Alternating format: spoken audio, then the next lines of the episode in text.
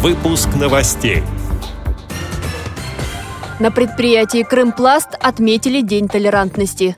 Саратовской местной организации ВОЗ подарили 12 тактильных икон. Для саранских инвалидов по зрению провели игру «Поле чудес».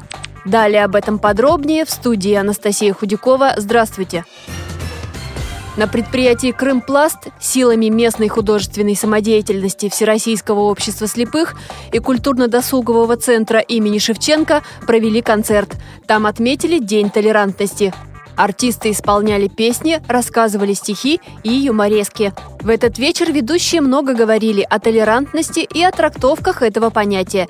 Денис Ребриков, работник культурно-досугового центра и ведущий мероприятия, рассказал о цели таких встреч.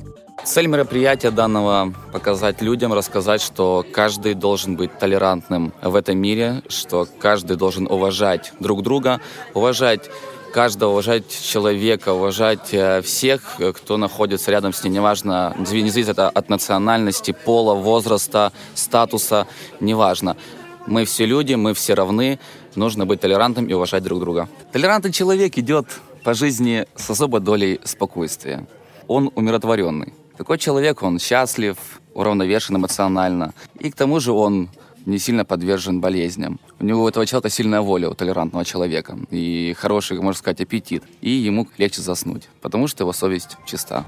Материал подготовлен общественными корреспондентами Кристиной Рибухой и Андреем Прошкиным специально для выпуска новостей «Радио ВОЗ». Саратовская местная организация ВОЗ провела очередной круглый стол, на который пригласили эксперта медико-социальной экспертизы, представителей региональных министерств здравоохранения и социального развития, отдела координации создания доступной среды, отдела безопасности дорожного движения транспортного управления Саратова. Они рассказали об изменениях в оформлении индивидуальной программы реабилитации и абилитации инвалидов, касающихся в основном трудоустройства. Собравшиеся получили ответы на вопросы по срокам эксплуатации технических средств реабилитации. Среди интересующих вопросов также выделение квот на операции в глазные клиники России, организация дорожного движения. На встрече присутствовал священник Кирилл Петрович. Руководитель проекта «Тактильные иконы» рассказал о сотрудничестве Покровского храма и общества слепых. Поделился опытом изготовления тактильных книг и икон. А по завершении встречи подарил Саратовскому отделению Всероссийского общества слепых 12 тактильных икон, которые были изготовлены прихожанами Покровского храма. У представителей общества слепых появилась возможность стать участниками известной игры «Поле чудес». В Саранской местной организации ВОЗ решили провести ее сами.